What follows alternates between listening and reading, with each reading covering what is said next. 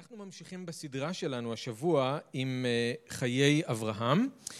הייתה הפסקה שבוע שעבר כשדני לימד, אז הפסקה חשובה לדבר על המלחמה הרוחנית שאנחנו נמצאים בה, אבל אנחנו רוצים לחזור אל הסדרה שלנו עם חיי אברהם. אז אתם יכולים כבר לקחת את התנכים שלכם או את האייפדים או מה שזה לא יהיה ולפנות לבראשית פרק כ', בראשית פרק עשרים. בראשית פרק כ', ואנחנו היום נלמד את פסוקים 1 עד 18. 1 עד 18. אז אם אתם זוכרים, אז פעם שעברה אנחנו במסגרת הסיפורים של חיי אברהם התמקדנו בלוט.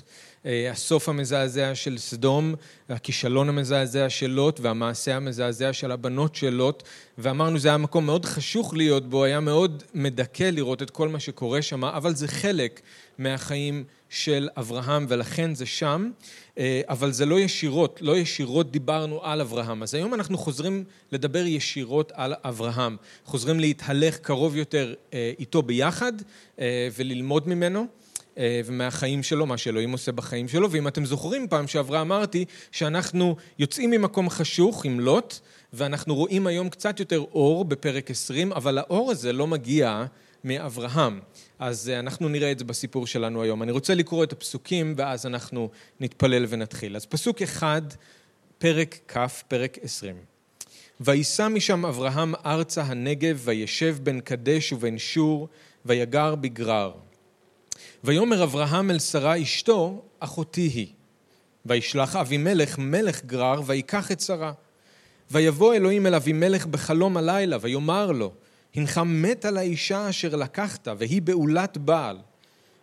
ואבימלך לא קרב אליה, ויאמר, אדוני, הגוי גם צדיק תהרוג? הלא הוא אמר לי, אחותי היא, והיא, גם היא אמרה, אחי הוא. בתום לבבי ובניקיון כפיי עשיתי זאת. ויאמר אליו האלוהים בחלום, גם אנוכי ידעתי כי בתום לבבך עשית זאת, ואחסוך גם אנוכי אותך מחתו לי, על כן לא נתתיך לנגוע אליה. ועתה השב אשת האיש, כי נביא הוא, ויתפלל בעדך וחיה. ואם אינך משיב, דע כי מות תמות אתה וכל אשר לך. וישכם אבימלך בבוקר, ויקרא לכל עבדיו, וידבר את כל הדברים האלה באוזניהם, ויראו האנשים מאוד. ויקרא אבימלך לאברהם, ויאמר לו, מה עשית לנו? ומה חטאתי לך כי הבאת עלי ועל ממלכתי חטאה גדולה, מעשים אשר לא יעשו עשית עמדי. ויאמר אבימלך אל אברהם, מה ראית כי עשית את הדבר הזה? ויאמר אברהם, כי אמרתי, רק אין יראת אלוהים במקום הזה, והרגוני על דבר אשתי, וגם אמנה אחותי בת אבי היא, אך לא בת אמי, ותהי לי לאישה. ויהי כאשר יטעו אותי אלוהים מבית אבי, ואומר לה, זה חסדך אשר תעשי עמדי אל כל אשר המקום אשר נבוא שמה, אמרי לי, אחי הוא. ויקח אבימלך צאן ובקר ועבדים ושפחות, ויתן לאברהם, וישב לו את שרה אשתו, ויאמר אבימלך, הנה ארצי לפניך, בטוב בעיניך שב. ולשרה אמר, הנה נתתי אלף כסף לאחיך. הנה הוא לך כסות עיניים לכל אשר איתך, ואת קול ונוכחת. ויתפלל אברהם אל האלוהים, וירפא אלוהים את אבימלך ואת אשתו ואמהותיו וילדו, כי עצור עצר אדוני בעד כל רחם לבית אבימלך על דבר שרה אשת אברהם. אז בואו נתפלל ונתחיל. אבא יקר, אנחנו רוצים שוב להודות לך על הדבר שלך. אנחנו רוצים להודות לך כי הדבר שלך הוא אמת. הדבר שלך מקדש אותנו. הדבר שלך מטהר אותנו, עושה אותנו יותר כמוך. מלמד אותנו איך להבין את עצמנו יותר טוב, את העולם הזה יותר טוב, איך לראות דברים כמו שאתה רואה אותם, ויותר מהכל הדבר שלך מגלה לנו מי אתה. מה הרצונות שלך, מה המחשבות שלך, מה דרך הפעולה שלך. אנחנו מודים לך שלא השארת אותנו יתומים, אנחנו מודים לך שלא השארת אותנו אבודים, אלא נתת לנו את הדבר שלך כמצפן בעולם הזה. ואנחנו רוצים שהדבר שלך יכוון אותנו, יתקן אותנו, יוכיח אותנו, יעודד אותנו, יאתגר אותנו, ואנחנו מזמינים אותך לבוא ולעשות את הפועל שלך, תחיה את דברך. שהרוח שלך תיקח את דברך ותפעל עמוק בתוכנו. אנחנו מודים לך ונותנים לך את הזמן הזה בשם ישוע. אמן. אז אני רוצה להגיד שני דברים כלליים על, ה, על הסיפור הזה, שנוגעים לקונטקסט של סיפורי אברהם בכלל, כי מזמן לא היינו כבר בסיפורים האלה של חיי אברהם. אני רוצה שאנחנו ניזכר קצת בהקשר, וזה מאוד חשוב לזכור ספציפית עם הסיפור הזה. אז שני דברים אני רוצה להגיד באופן כללי, ואז ניכנס לסיפור עצמו. דבר ראשון, למה הסיפור הזה בכלל נמצא כאן? למה אנחנו צריכים לדעת על המעבר הזה של אלוהים, של אברהם לגרר ועל אבימלך ועל כל מה שקרה שם? מה היה קורה אם לא היה לנו את הסיפור הזה? שוב, יש לנו סיפור על הכישלון של אברהם. למה צריך אותו? אז יש לנו את הסיפור הזה מאותה סיבה שיש לנו גם את הסיפור על הירידה למצרים בפרק י"ב ואת הסיפור על הגר בפרק ט"ז. הסיפור הזה כאן כדי להזכיר לנו שההבטחה של אלוהים לא תלויה בנאמנות של אברהם, אלא בנאמנות של אלוהים. לאורך כל הסיפורים של אברהם, אנחנו מגלים כמה אברהם הוא בעצם חלש. אנחנו רואים שהוא למעשה רק כלי חרס, הוא נכשל בקלות.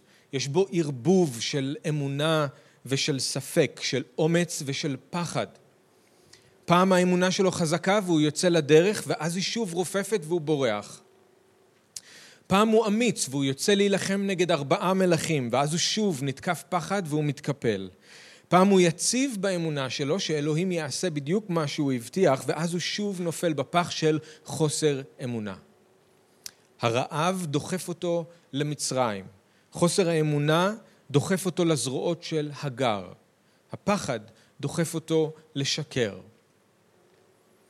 אחרי שראינו את אברהם, אתם זוכרים, בפרק י"ח, עומד לפני אלוהים, מפגיע באומץ ובאמונה בעד לוט ובעד סדום. עכשיו אנחנו שוב רואים איך הוא לוקח את הדברים עוד פעם לידיים שלו. במקום להתפלל, במקום לבטוח באלוהים, הוא חוזר שוב על אותה טעות שהוא עשה כשהוא ירד למצרים. ואתם כבר בטח שמתם לב שהסיפור הזה הוא כמעט העתק של מה שקרה עם פרעה בפרק י"ב. אם זה היה תלוי רק באמונה של אברהם או של שרה, תקשיבו, לא הייתה ארץ מובטחת. לא היה יצחק, לא היה עם ישראל. ולא היה ישוע שהיה בא להושיע אותנו מחטא ולתת לנו חיי עולם, אם זה היה תלוי בהם. אבל אלוהים הבטיח שזרע האישה ימחץ את הראש של הנחש. הוא בחר באברהם כדי להגשים את ההבטחה הזו. אז הסיפור הזה כאן הוא כדי להזכיר לנו שההבטחה של אלוהים לא תלויה בנאמנות של אברהם, אלא בנאמנות של אלוהים. בסיפורים של חיי אברהם אנחנו רואים איך אלוהים מגשים את ההבטחה, אבל לא בזכות אברהם, אלא למרות אברהם. כמו ששאול אומר לטימותאוס, אם איננו נאמנים, הוא נשאר נאמן, כי הוא לא יוכל להתכחש לעצמו. זה סיפור על הנאמנות של אלוהים. וככה זה גם בחיים שלנו, נכון? אלוהים לא מגשים את התוכניות שלנו בזכותנו, את התוכניות שלו בשבילנו, בזכותנו. כי אנחנו חזקים מספיק או כי אנחנו מוכשרים מספיק, הוא מגשים את התוכנית שלו בשבילנו למרות החולשות שלנו ודרך הכישלונות שלנו. זה מה שאנחנו נראה בסיפור של אברהם ושל אבימלך. אלוהים נאמן למרות חוסר הנאמנות של אברהם. אברהם עובר מאלוני ממרא ליד חברון והוא יורד דרומה לגרר שזה קרוב לעזה של היום לארץ פלישתים. אנחנו לא יודעים למה, לא כתוב לנו, אולי הספיק לו כל מה שקרה עם לוט ומה שקרה עם סדום, אולי נמאס לו להתעורר כל בוקר ולצאת החוצה ולהסתכל על החורבן ולהריח את הריח של הגופרית באוויר. אולי הוא רצה לפתוח דף חדש, לשכוח מהכל. הוא יורד דרומה לממלכה של אבימלך.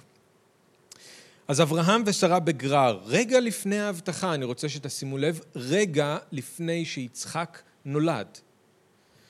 וכבר בתחילת הסיפור אנחנו מיד נתקלים לא באמונה של אברהם, לא בחוזק שלו, אלא עוד פעם בחולשה שלו.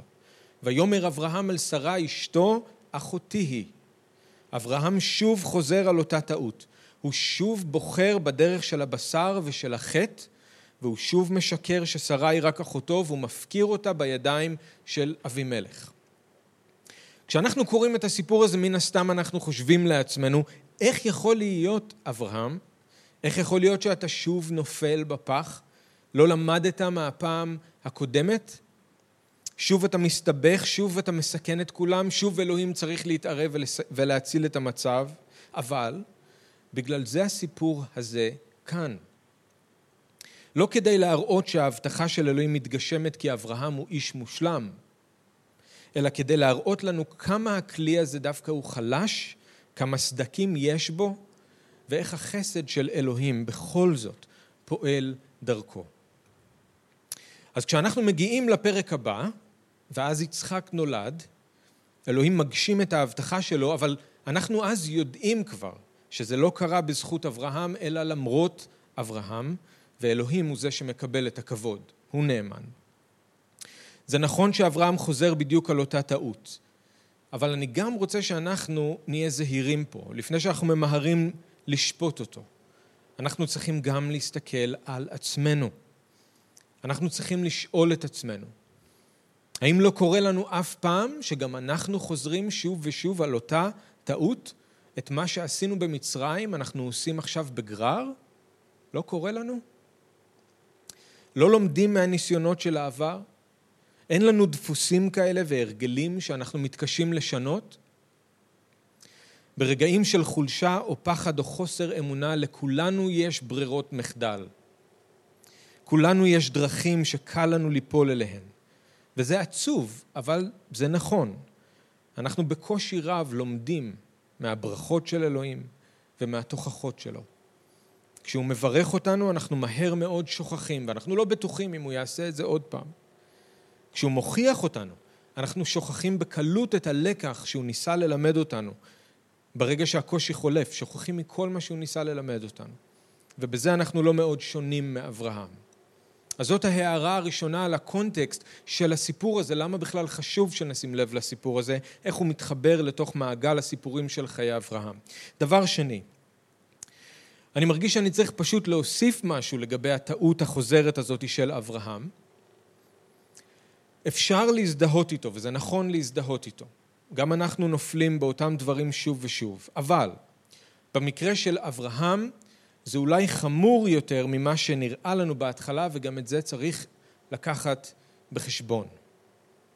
אברהם לא סתם חוזר על אותה טעות, טעות, כי אברהם של פרק י"ב הוא לא אברהם של פרק כ'. למה אני מתכוון? כשאברהם ירד למצרים הייתה לו הבטחה. לך לך מארצך וממולדתך ומבית אביך אל הארץ אשר אראך ואעשך לגוי גדול ואברכך ואגדלה שמך ואהיה ברכה. אברך מברכך מקלליך אאור נברכו בך כל משפחות האדמה ולזרעך אתן את הארץ הזאת. זה נכון שזה היה צריך להספיק כדי לעצור את אברהם של פרק י"ב מלרדת למצרים ולא לקחת דברים לידיים שלו כמו שהוא עשה. אבל תחשבו על מה יש כאן עכשיו לאברהם של פרק כ' כשהוא חוזר שוב על אותה טעות. קודם כל לאברהם של פרק כ' יש את הניסיון של מה שקרה במצרים, אין לו תירוץ. הוא יודע מה הוא עושה, הוא יודע למה זה עלול להוביל, הוא כבר היה בסרט הזה. בנוסף, אברהם של פרק כ' קיבל יותר כבר מהבטחה כללית. הוא קיבל מאלוהים הבטחה שהארץ הזאת תהיה שלו ושל זרעו לעולם. הוא שמע ממלכי צדק בעצמו שהוא מבורך על ידי אל עליון. הוא שמע מאלוהים שהוא המגן שלו והשכר שלו הרבה מאוד, שלא אליעזר דמשק יירש אותו, אלא זה יהיה בן שאלוהים בעצמו ייתן לו. בברית בין הבתרים הוא ראה את הנוכחות של אלוהים, והוא שמע שלאחר ארבע מאות שנה הצאצאים שלו ירשו את הארץ, שהוא בעצמו ימות בשיבה טובה. בפרק י"ז אלוהים אומר לו שהבן המובטח יבוא משרה עצמה ושהשם שלו יהיה יצחק ושדרכו כל ההבטחות יתגשמו. ואז בפרק י"ח אלוהים מגיע אל האוהל של אברהם ושרה בדמות אדם, לא בחלום, לא בחיזיון, אלוהים בא בדמות אדם לאברהם והוא מבטיח להם שם שוב במועד הזה בעוד שנה שרה תלד את יצחק. אז אם אפשר איכשהו להבין את אברהם של פרק י"ב, קשה יותר להיות סימפטיים כלפיו פה, כי כגודל ההתגלות, גודל האחריות. כל מה שראית, כל מה ששמעת, כל מה שחווית עם אלוהים, ואתה שוב בוחר בדרך של חוסר אמונה ושל חטא? כשאברהם של פרק כ' מועד, יש לזה הרבה יותר משקל. עכשיו אברהם לא מסכן רק את עצמו ואת שרה ואת אבימלך, אלא גם את התוכנית של אלוהים, את ההבטחה של אלוהים, שדרך יצחק יבוא הזרע שבו יתברכו כל משפחות האדמה. יש הרבה מאוד משקל למעידה של אברהם בשלב הזה בחיים שלו. אבל זאת אזהרה חשובה לכולנו.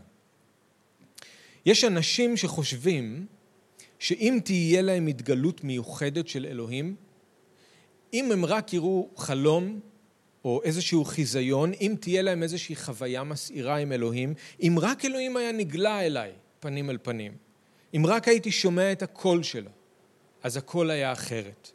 אז הייתי יכול לתת הכל, אז הייתי יכול להתמסר לישוע לגמרי. אבל הנה אברהם, אחרי התגלויות, אחרי חוויות, אחרי הבטחות, אחרי מלכי צדק והברית בין הבתרים, אחרי שהוא ראה את אלוהים בדמות אדם, הוא שוב חוזר על אותה טעות. שום התגלות לא יכולה לייצר בנו את האופי של המשיח. שום חלום או חוויה לא יכולים להפוך אותנו לנאמנים או מסורים יותר לאדון או דומים לו יותר. אופי זה משהו שנבנה לאט, על ידי החלטות קטנות וגדולות שאנחנו עושים כל יום בהליכה שלנו עם האדון. קיפה, יעקב, יוחנן, ראו את ישוע לובש כבוד. כשהוא לקח אותם להר והוא השתנה לנגד עיניהם, והם ראו שם את משה ואת אליהו, והם שמעו את הקול של אלוהים מן השמיים. ומה זה עשה בשבילם? אחר כך הם התווכחו בדיוק כמו כולם על מי הכי גדול מביניהם. הם נרדמו בגת שמנים במקום להתפלל, והם ברחו כמו כולם, והשאירו את ישוע לבד כשהוא היה צריך אותם. קיפה אפילו התכחש לו שלוש פעמים. אה, אז אולי אחרי שהם ראו את ישוע קם לתחייה, אולי אז משהו השתנה. לא כל כך, כי כתוב שקיפה חזר לדוג וכולם הלכו בעקבותיו, אולי אחרי שרוח הקודש צלחה עליהם. אבל כתוב לנו שקיפה עדיין נאבק עם העובדה שאלוהים מקבל גם את הגויים ונותן להם את רוח הקודש. שאול מספר על מקרה שבו קיפה ממש סטה מאמת הבשורה וגרר אחריו אחרים, אפילו את ברנבא. ואתם זוכרים ששאול וברנבא בעצמם לא הצליחו ליישב את המחלוקת ביניהם, הריב היה כל כך חריף. בגלל יוחנן מרקוס והם היו צריכים להיפרד. אז לא, התגלויות וחזיונות וחלומות לא יכולים לשנות אותנו. אפילו, אפילו אם היינו רואים את ישוע עומד לפנינו ממש כאן ועכשיו, אפילו זה לא היה יכול לשנות אותנו. עדיין היינו צריכים לעבור את התהליך של ההשתנות לדמותו, וזה קורה לאט בהליכה היומיומית שלנו עם האדון באמצעות הפעולה העדינה של הרוח. אז זו אזהרה בשביל כולנו, כולנו, שאברהם היה יכול לעשות את אותה טעות שוב, לבחור בחטא וללכת בדרך של הבשר אחרי כל ההתגלויות שהיו לו. לסיפור עצמו, כמו שאמרנו, למרות כל מה שאברהם עבר ברגע של פחד ושל חוסר אמונה, הוא שוב בוחר בחוכמה האנושית שלו מניפולציה, שקר, במקום לבטוח באדון, להאמין שהוא יכול להגן עליו כמו שהוא הבטיח, הוא שוב מפקיר את אשתו ואת ההבטחה של אלוהים בנוגע ליצחק בידיים הפעם של אבימלך. אבל כמו שאמרנו, הסיפור הזה כאן כדי להזכיר לנו. ההבטחה של אלוהים לא תלויה בנאמנות של אברהם, אלא בנאמנות של אלוהים. אז למרות שזה נראה כאילו ההבטחה של אלוהים היא בידיים של אבימלך, אנחנו מגלים מהר מאוד שזה לא ככה. אז אברהם מבחינתו סגר את העסקה. הוא מסר את שרה, אחותו לאבימלך, הוא חזר לאוהל שלו, אל הגר וישמעאל, אל העבדים ואל השפחות. הוא חושב שהתוכנית שלו הצליחה. הוא מרגיש בטוח, אף אחד לא יפגע בו, כולם בטוחים ששרה היא רק אחותו, עכשיו היא תהיה האישה של אבימלך, הכל הלך חלק. אבל אלוהים שכח, אברהם שכח שאת התוכנית של אלוהים אי אפשר להפר, וההבטחה שלו לא תלויה באף אדם, ואף אדם לא יכול להפר את ההבטחה של אלוהים. ובינתיים דברים מוזרים התחילו לקרות בארמון של אבימלך. מפסוקים 17 ו-18 אנחנו מבינים שכנראה מאז ששרה נלקחה אל הארמון, פתאום באופן מסתורי כל הגברים וכל הנשים בבית של אבימלך נהיו חולים כנראה באיזושהי מחלה שמנעה מהם לקיים יחסים ולכן גם מנעה מהנשים להיכנס להיריון וללדת. שימו לב שזה לא רק הנשים אלא גם אבימלך, גם הגברים, אז איזושהי מחלה. וככל הנראה זאת הייתה גם הדרך שבאמצעותה אלוהים מנע מאבימלך לגעת בשרה.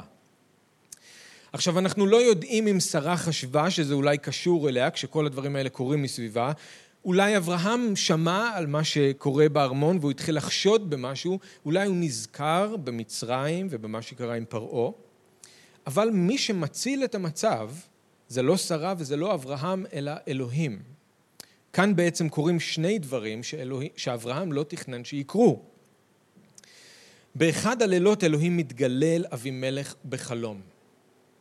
הוא אומר לו, הנך מת על האישה של אשר לקחת והיא בעולת בעל. לא מת על האישה כמו בשפה המודרנית, הוא לא מת עליה, אוקיי? Okay? זה אה, במובן של העברית המקראית, אתה מת בגלל האישה אשר לקחת כי היא בעולת בעל. אלוהים מתגלה אל אבימלך, הוא אומר לו, יש גרזן שמונח על הצוואר שלך, מרחף מעליך גזר דין מוות, כי לקחת לעצמך אישה נשואה. מה שאני רוצה שתשימו לב זה שאלוהים הוא זה שבעצמו חושף את החטא של אברהם. הוא מגלה לאבימלך שאברהם משקר לו. זה הדבר הראשון שקורה שאברהם לא תכנן. שאלוהים יהיה זה שיהרוס את התוכנית שלו ויחשוף את השקר. וזה בדיוק כמו שאלוהים בא אל נתן וסיפר לו מה דוד עשה עם בת שבע. זה כמו שאלוהים גילה לקיפה מה שחנניה ושפירא עשו כשהם שיקרו בנוגע לכסף.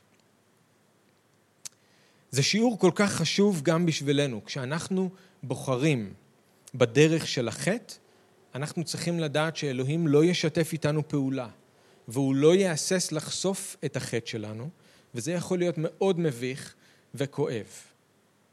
אלוהים לא משתף פעולה עם אברהם, הוא הורס לו את התוכנית.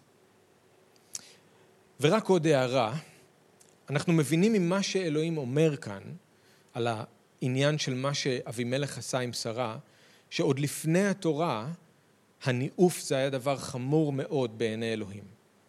אוקיי? Okay? ראוי לעונש מוות. זה אחר כך משהו שייכנס כחוק בתורת משה, אבל כאן אנחנו מקבלים הצצה ראשונה לאיך אלוהים רואה את העניין הזה של ניאוף. אז הדבר הראשון שקורה לאברהם זה שהוא לא תכנן שאלוהים יהיה זה שיחשוף את השקר שלו ויהרוס את התוכנית שלו. הדבר השני שקורה זה שאבימלך משתף פעולה עם אלוהים כי מסתבר שלמעשה הוא איש צדיק.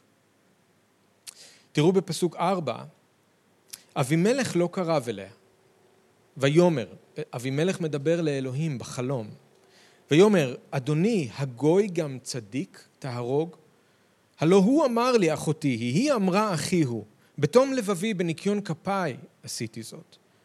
ואלוהים אומר לו בחלום גם אנוכי ידעתי כי בתום לבבך עשית זאת, אחסוך גם אנוכי אותך מחתו לי, לא נתתי לך לנגוע בה, עכשיו תשיב את אשת האיש, כי נביא הוא, הוא יתפלל בשבילך, אתה תחיה, אבל אם אתה לא משיב, דע כי מות תמות אתה וכל אשר לך.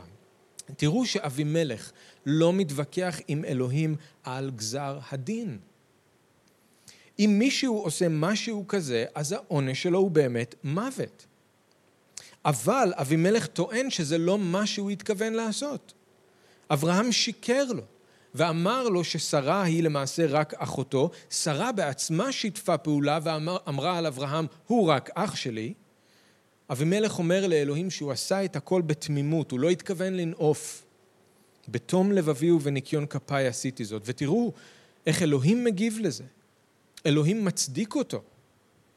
הוא אומר לו שהוא ידע שהוא עשה את זה בתמימות ולא מתוך כוונה רעה לעשות משהו, לחטוא לו. לכן הוא גם מנע ממנו את החטא הזה, והוא לא אפשר לו לנגוע בשרה.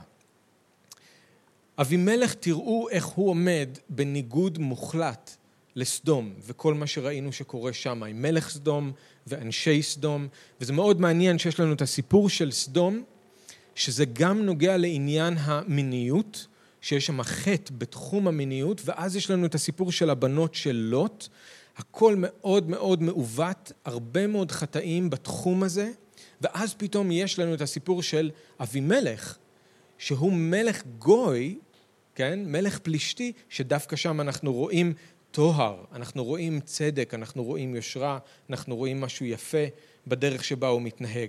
אז זה מאוד מעניין, והוא עומד בניגוד מוחלט לסדום. מלך פלישתי, אבל צדיק.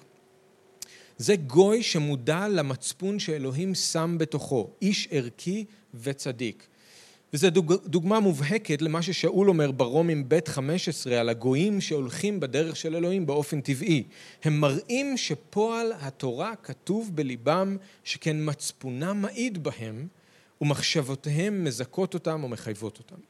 זה גם מה שכיפה אומר לקורניליוס וכל מי שהתאסף בבית שלו, מעשה השליחים פרק י', תראו מה הוא אומר, באמת רואה אני שאלוהים איננו נושא פנים, אלא בכל עם ועם, מי שירא אותו ועושה צדק, רצוי לפניו. אברהם לא לקח בחשבון שאולי אבימלך הוא איש צדיק. בסיפור הזה אנחנו לא יכולים לקחת דוגמה מאברהם, עם איך שהוא מתנהג, הוא לא הצדיק במקרה הזה, אלא אבימלך. ואנחנו נראה את זה תכף בסיפור, בסוף ובפרק הבא. כשהוא ואברהם כורתים ברית בבאר שבע. אז מלך פגני עם מוסר ועם ערכים. ואנחנו לפעמים נפגוש אנשים כאלה בעולם, אנשים שהם לא מאמינים, אבל שהם כמו אבימלך, שיש להם מוסר מאוד גבוה, שהם אנשים עם ערכים, עם מצפון. עכשיו, בסוף החלום אלוהים נותן הוראות לאבימלך מה לעשות, הוא חייב להחזיר את שרה לאברהם, הוא חייב להגיד לאברהם שיתפלל בשבילו כי הוא נביא, ותשימו לב לאירוניה, הוא אומר על אברהם שהוא נביא, אבל מי שמדבר ישירות עם אלוהים הוא אבימלך, ואלוהים גם נותן לאבימלך הוראות להעביר הלאה לאברהם, אז מי שנקרא נביא הוא אברהם, אבל מי שמתנהג פה כמו נביא הוא אבימלך, וזאת היא הפעם הראשונה בכתובים, דרך אגב, שאנחנו נתקלים במילה נביא. אז זה נותן לנו הצצה על מה שזה אומר, זה לא מדבר על אה, לחזות את העתיד בהכרח, העיקר של להיות נביא זה להביא את הדבר של אלוהים, לייצג את אלוהים. ואלוהים בסוף מסיים גם באיזשהו איום שאם הוא לא יחזיר את שרה, הוא וכל בני ביתו ימותו.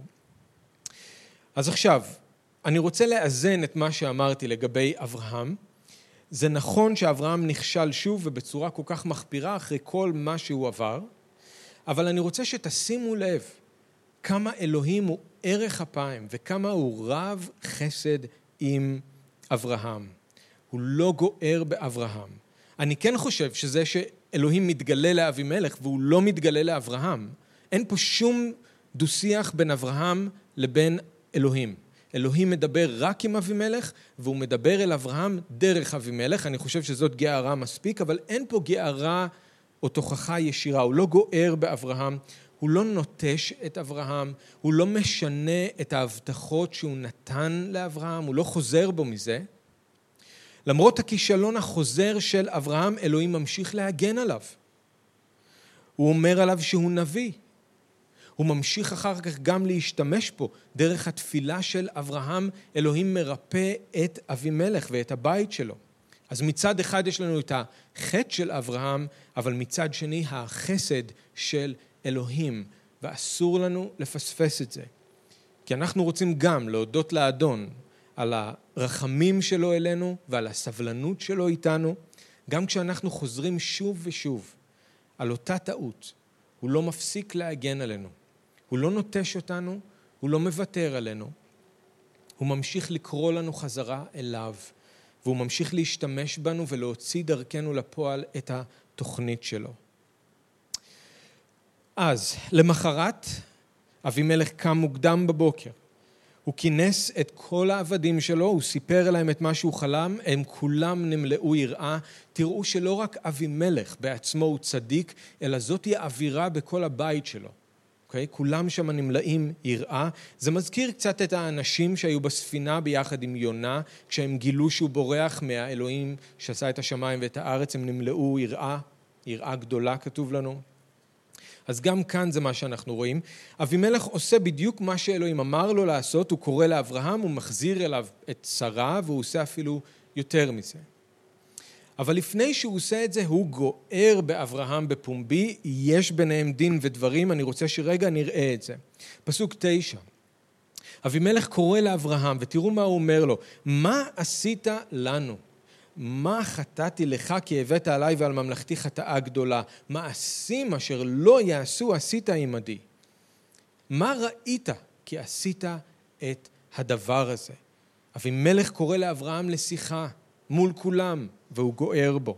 איך העזת? איך העזת לעשות משהו כזה?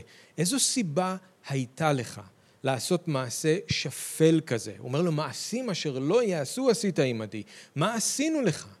איך חטאנו לך? מה בדיוק ראית בגרר שגרם לך לעשות דבר נורא כזה? הסוד של אברהם נחשף מול כולם. זה הרגע שבו אברהם הופך להיות אדום, שרה לא יודעת איפה לקבור את עצמה, כולם פתאום מגלים מה הם עשו. ואני מזכיר לכם שזה היה אלוהים שעשה את זה. אלוהים גילה לכולם מה הם עשו. אלוהים חשף את השקר.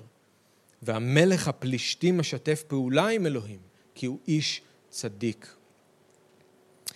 דווקא אברהם, שזכה לקבל הבטחות גדולות מאלוהים, שזכה לראות את אלוהים פנים אל פנים, עכשיו הוא עומד בתפקיד הנאשם מול מלך פלישתי, שהוא איש ערכי וצדיק. כמה מביך זה לאברהם וכמה זה מבייש את השם של אלוהים. זה עצוב שיש בעולם אנשים לא מאמינים, שמתנהגים טוב יותר ממאמינים. עצוב שזה ככה. שבחסד האדון אנחנו אף פעם לא נמצא את עצמנו במצב כזה כמו אברהם, שבו אדם לא מאמין, מוכיח אותנו על חטא. ואומר, מה חשבת על עצמך? איך העזת לעשות מעשה כזה? איזה בושה זאתי, לנו ולשם של האדון. והתשובה של אברהם, לצערי, מראה עוד יותר כמה בסיפור הזה רק אבימלך הוא הצדיק, כמה אברהם עדיין רחוק מלהבין את המעשים שלו. תראו איך הוא עונה לאבימלך. הרי זה היה הזמן בשביל אברהם לרדת על הברכיים, לבקש סליחה מכולם, להודות על החטא שלו. מה הוא עושה? הוא נותן תירוץ, הוא מנסה להצדיק את עצמו. שלושה דברים הוא אומר. דבר ראשון אנחנו רואים שהוא אומר, כי אמרתי רק אין יראת אלוהים במקום הזה והרגוני על דבר אשתי. אז הוא הסתמך על יכולת השיפוט שלו, יותר נכון על הדעה הקדומה שלו. הוא הניח, הוא הניח שזה המצב. הם פלישתים, מה הם מבינים, אני ראיתי מה קורה בסדום, בטוח שזה מה שהם יעשו, אין יראת אלוהים במקום הזה. האירוניה היא שאיפה שהייתה יראת אלוהים זה בדיוק במקום הזה, ואיפה שלא הייתה יראת אלוהים זה אצל אברהם. איך אתה יכול לבוא ולהגיד שאין יראת אלוהים במקום הזה, כשאתה בעצמך משקר וחוטא בצורה כזאת ויראת אלוהים אין לך? איזו הצטדקות עצמית זאתי. והדעה הקדומה והשיפוט, אנחנו צריכים להיזהר. אנחנו עלולים להיות, אה, אה, אנחנו עלולים ליפול בטעות ולעשות דברים נוראים נגד אלוהים ונגד אנשים אחרים רק כי אנחנו מסתמכים על היכולת שיפוט שלנו, על הדעה הקדומה שלנו, רק כי אנחנו מניחים הנחות כאלה. אנחנו נמצא את יראת אלוהים במקומות הכי לא צפויים. איפה שאנחנו לא מצפים, דווקא שם אנחנו נראה שאלוהים הוא פועל, ואיפה שאנחנו מצפים הרבה פעמים, שם אנחנו לצערנו לא מוצאים את זה. הדעה הקדומה שלו. לא ראה כלום, אבל הוא הניח, אין יראת אלוהים במקום הזה. שתיים, מה הוא אומר עוד? בעצם לא ממש שיקרתי. גם אמנה, אחותי, בת אבי היא, אך לא בת אמי, ותהיה לי לאישה. לא, לא בדיוק, לא בדיוק שיקרתי לך, היא כן אחות שלי, כן? היא הבת של אבא שלי, אבל אין לנו את אותה אימא. מה זה, מה זה התירוץ הזה? אז על מה אלוהים בדיוק כעס? למה הוא רצה להרוג את... מה היה הבעיה? למה הוא רצה להרוג את אבימלך אם הכל בסדר? לא שיקרת, אין שום בעיה? תראו מה הוא עושה, הוא גם אומר שפה, הוא אומר זה בסדר, לא לגמרי שיקרתי, הוא לא מודה בזה שהוא שיקר, הוא אומר לא לגמרי שיקרתי, זה לא אמרתי לך את כל האמת, אבל לא שיקרתי, וגם הוא אומר אלוהים פה ממש הגזים, אין פה בעצם בעיה. כי היא רק אחות שלי, היא אחות שלי, זה נכון, היא חצי, אבל היא אחות שלי. מה אלוהים רוצה ממך? למה הוא רוצה להרוג אותך? תראו איך הוא, איך הוא מכפיש פה את אלוהים בעיני, באוזני כל האנשים האלה, שהוא אמור להיות עדות להם. אברהם נקרא להיות ברכה לכל משפחות האדמה, ובמקום זה הוא עושה בדיוק את ההפך. הוא מביא קללה על המקום. במקום לברך אותם.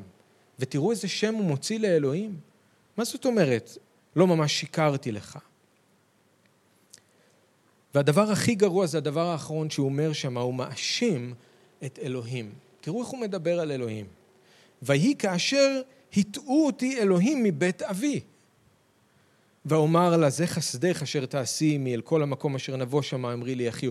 אלוהים זרק אותי, התחיל לגרום לי לנדוד בכל מיני מקומות ש, שהוא שם אותי בסכנה בהם. מה אני יכולתי לעשות? הטעו אותי, אלוהים הטעו אותי, כן? אלוהים גרם לי ללכת לאיבוד בכל מיני מקומות. זה אשמת אלוהים. אני הייתי צריך להתגונן, הייתי צריך למצוא משהו לעשות. אלוהים שם אותי בסכנה בכל מיני מקומות, אז השתמשתי במה שיכולתי כדי להגן על עצמי. הטעו אותי אלוהים מבית אבי. נורא ואיום איך שהוא מגיב. אפילו אחרי שהחטא שלו נחשף, אפילו אחרי שהשקר שלו יצא לאור. במקום כל התירוצים האלה, אלוהים, אברהם פשוט היה צריך להתוודות, לבקש סליחה מאבימלך, לבקש סליחה משרה, מכל מי שנפגע כתוצאה מהמעשים שלו, והוא היה צריך לחזור בתשובה לפני אלוהים, והוא היה צריך לתקן את עצמו. אתם יודעים, כשיהושע אמר לאחן, והסוף של אחן הוא טרגי, אבל כשיהושע אמר לאחן, תודה במה שעשית, אחן מיד אמר שהוא חטא לאלוהים. והוא באמת לא הצליח להתאפק, הוא ראה ביריחו שם את הזהב ואת הכסף, הוא חמד את זה, הוא רצה את זה, אז הוא לקח את זה והוא החביא את זה. כשנתן בא אל דוד וסיפר לו את משל כבשת הרש, ובסוף הוא אמר לו, אתה האיש, דוד לא התווכח איתו, אמר, חטאתי לאדוני. אבל אברהם נשמע כאן יותר כמו שאול המלך עם כל התירוצים שלו. תמיד יש סיבה, תמיד יש תירוץ. מה, מה בדיוק אתה רצית שאני אעשה? זה נורא ואיום איך שאברהם מתנהג כאן. ועוד לעיני לא מאמינים. אמור להיות ברכה, הוא מביא עליהם קללה. הוא אמור לפאר את השם של אלוהים והוא גורם לאלוהים להיראות כמו מישהו קטנוני. בפסוקים 14 עד 16 תראו שאבימלך בכלל לא מתייחס לתירוצים שלו, אין לי בכלל מה להגיד לך, על מה אתה מדבר? אבימלך כל כך צדיק, כל כך ערכי, שזה פשוט בושה. הוא בכלל לא מתייחס לתירוצים שלו. הוא נוהג איתו, יותר מזה, הוא נוהג איתו בנדיבות ובסלחנות, פסוק 14, הוא נותן לו צאן ובקר ועבדים ושפחות, מחזיר לו את שרה אשתו, פסוק 15, הוא נותן לו גם לבחור, איפה שטוב בעיניך בגרר, תתיישב שם. זה מדהים, הוא לא מגרש אותו כמו מלך מצרים, הוא נותן לו להתיישב שם. בפסוק 16 אנחנו רואים שאבימלך מדבר גם ישירות אל שרה, הוא נותן לאברהם סכום אדיר של כסף לעיני כולם, כאיזשהו סמל לכך ששרה שייכת לאברהם, ושהוא אבימלך לא נגע בה. זאת אומרת, הוא רוצה להגן עליה והוא רוצה לשמר את הכבוד שלה, אבל אל תפספסו את העקיצה של אבימלך. הנה נתתי אלף כסף לאחיך. לאחיך. Okay? אוקיי? זה אח שלך? נתתי לו עכשיו אלף כסף. הוא עוקץ אותה. הוא יודע שזה לא אח שלה. פסוקים 17 ו-18, הסיפור מסתיים, אנחנו רואים את אברהם הנבוך שהיה צריך להתפלל בעד אבימלך וביתו, ואלוהים באופן מדהים שמע את התפילה, והוא ריפא את אבימלך ואת כל מי שבבית שלו מאותה מחלה שעצרה את הילודה. וכאן אנחנו כבר רואים איזשהו קשר לפרק הבא, כי אלוהים פוקד את שרה והיא יולדת את יצחק. וכשנגיע לזה בפרק הבא, ללידה של יצחק, אז אנחנו ניזכר בסיפור הזה. הסיפור הזה שלמדנו היום מראה לנו שההבטחה של אלוהים לא תלויה בנאמנות של אברהם, אלא בנאמנות של אלוהים. אלוהים מגשים את ההבטחה שלו לא בזכות אברהם, אלא למרות אברהם. וזאת גם הנחמה שלנו, שאם אנחנו איננו נאמנים, הוא נשאר נאמן, כי הוא לא יוכל להתכחש לעצמו. בואו נתפלל ביחד. אבא יקר, אנחנו רוצים להודות לך על הסיפור שלמדנו ביחד היום מתוך דברך. אנחנו מודים לך שכמה שזה קשה לראות והדברים קשים לעכל אותם, אדון, אנחנו מודים לך שאתה מציב בפנינו את האמת כמו שהיא, כדי להזהיר אותנו, כדי לתקן אותנו. ואבא, אני מתפלל בשביל כל מי ששומע את הדרשה שאתה תראה לו, תראה לכל אחד מאיתנו בדיוק את מה שאנחנו צריכים לקבל מהסיפור הזה. מי אנחנו בסיפור הזה? מה אנחנו צריכים ללמוד? איך אנחנו צריכים להיזהר? אבא, בחסד שלך תעזור לנו ללמוד מהכישלונות של אברהם. תעזור לנו לא לעשות בגרר שוב את מה שעשינו כבר במצרים. תעזור לנו להיזהר, לא לבחור בדרך של הבשר. לא להשתמש בשקר ובמניפולציה כדי להגן על עצמנו, אלא לבטוח בך שמה שאתה הבטחת אתה גם תקיים. ויותר מהכל אנחנו מודים לך שכל ההבטחות הגדולות והיקרות שיש לנו בך, במשיח ישוע, אנחנו מודים לך שאנחנו יכולים היום לדעת בוודאות שכל ההבטחה תתגשם, לא בגלל הנאמנות שלנו, אלא בגלל הנאמנות שלך, לא בזכותנו, אלא למרות החולשות והכישלונות שלנו. אנחנו מודים לך שלמרות שאנחנו כלי חרס, אתה שם בנו את האוצר היקר ביותר, את דעת אלוהים במשיח ישוע. אנחנו מודים לך שלמרות שאנחנו שבורים וחלשים, אתה משתמש בנו. אנחנו מודים לך, אנחנו מברכים אותך בשם ישוע. אמן.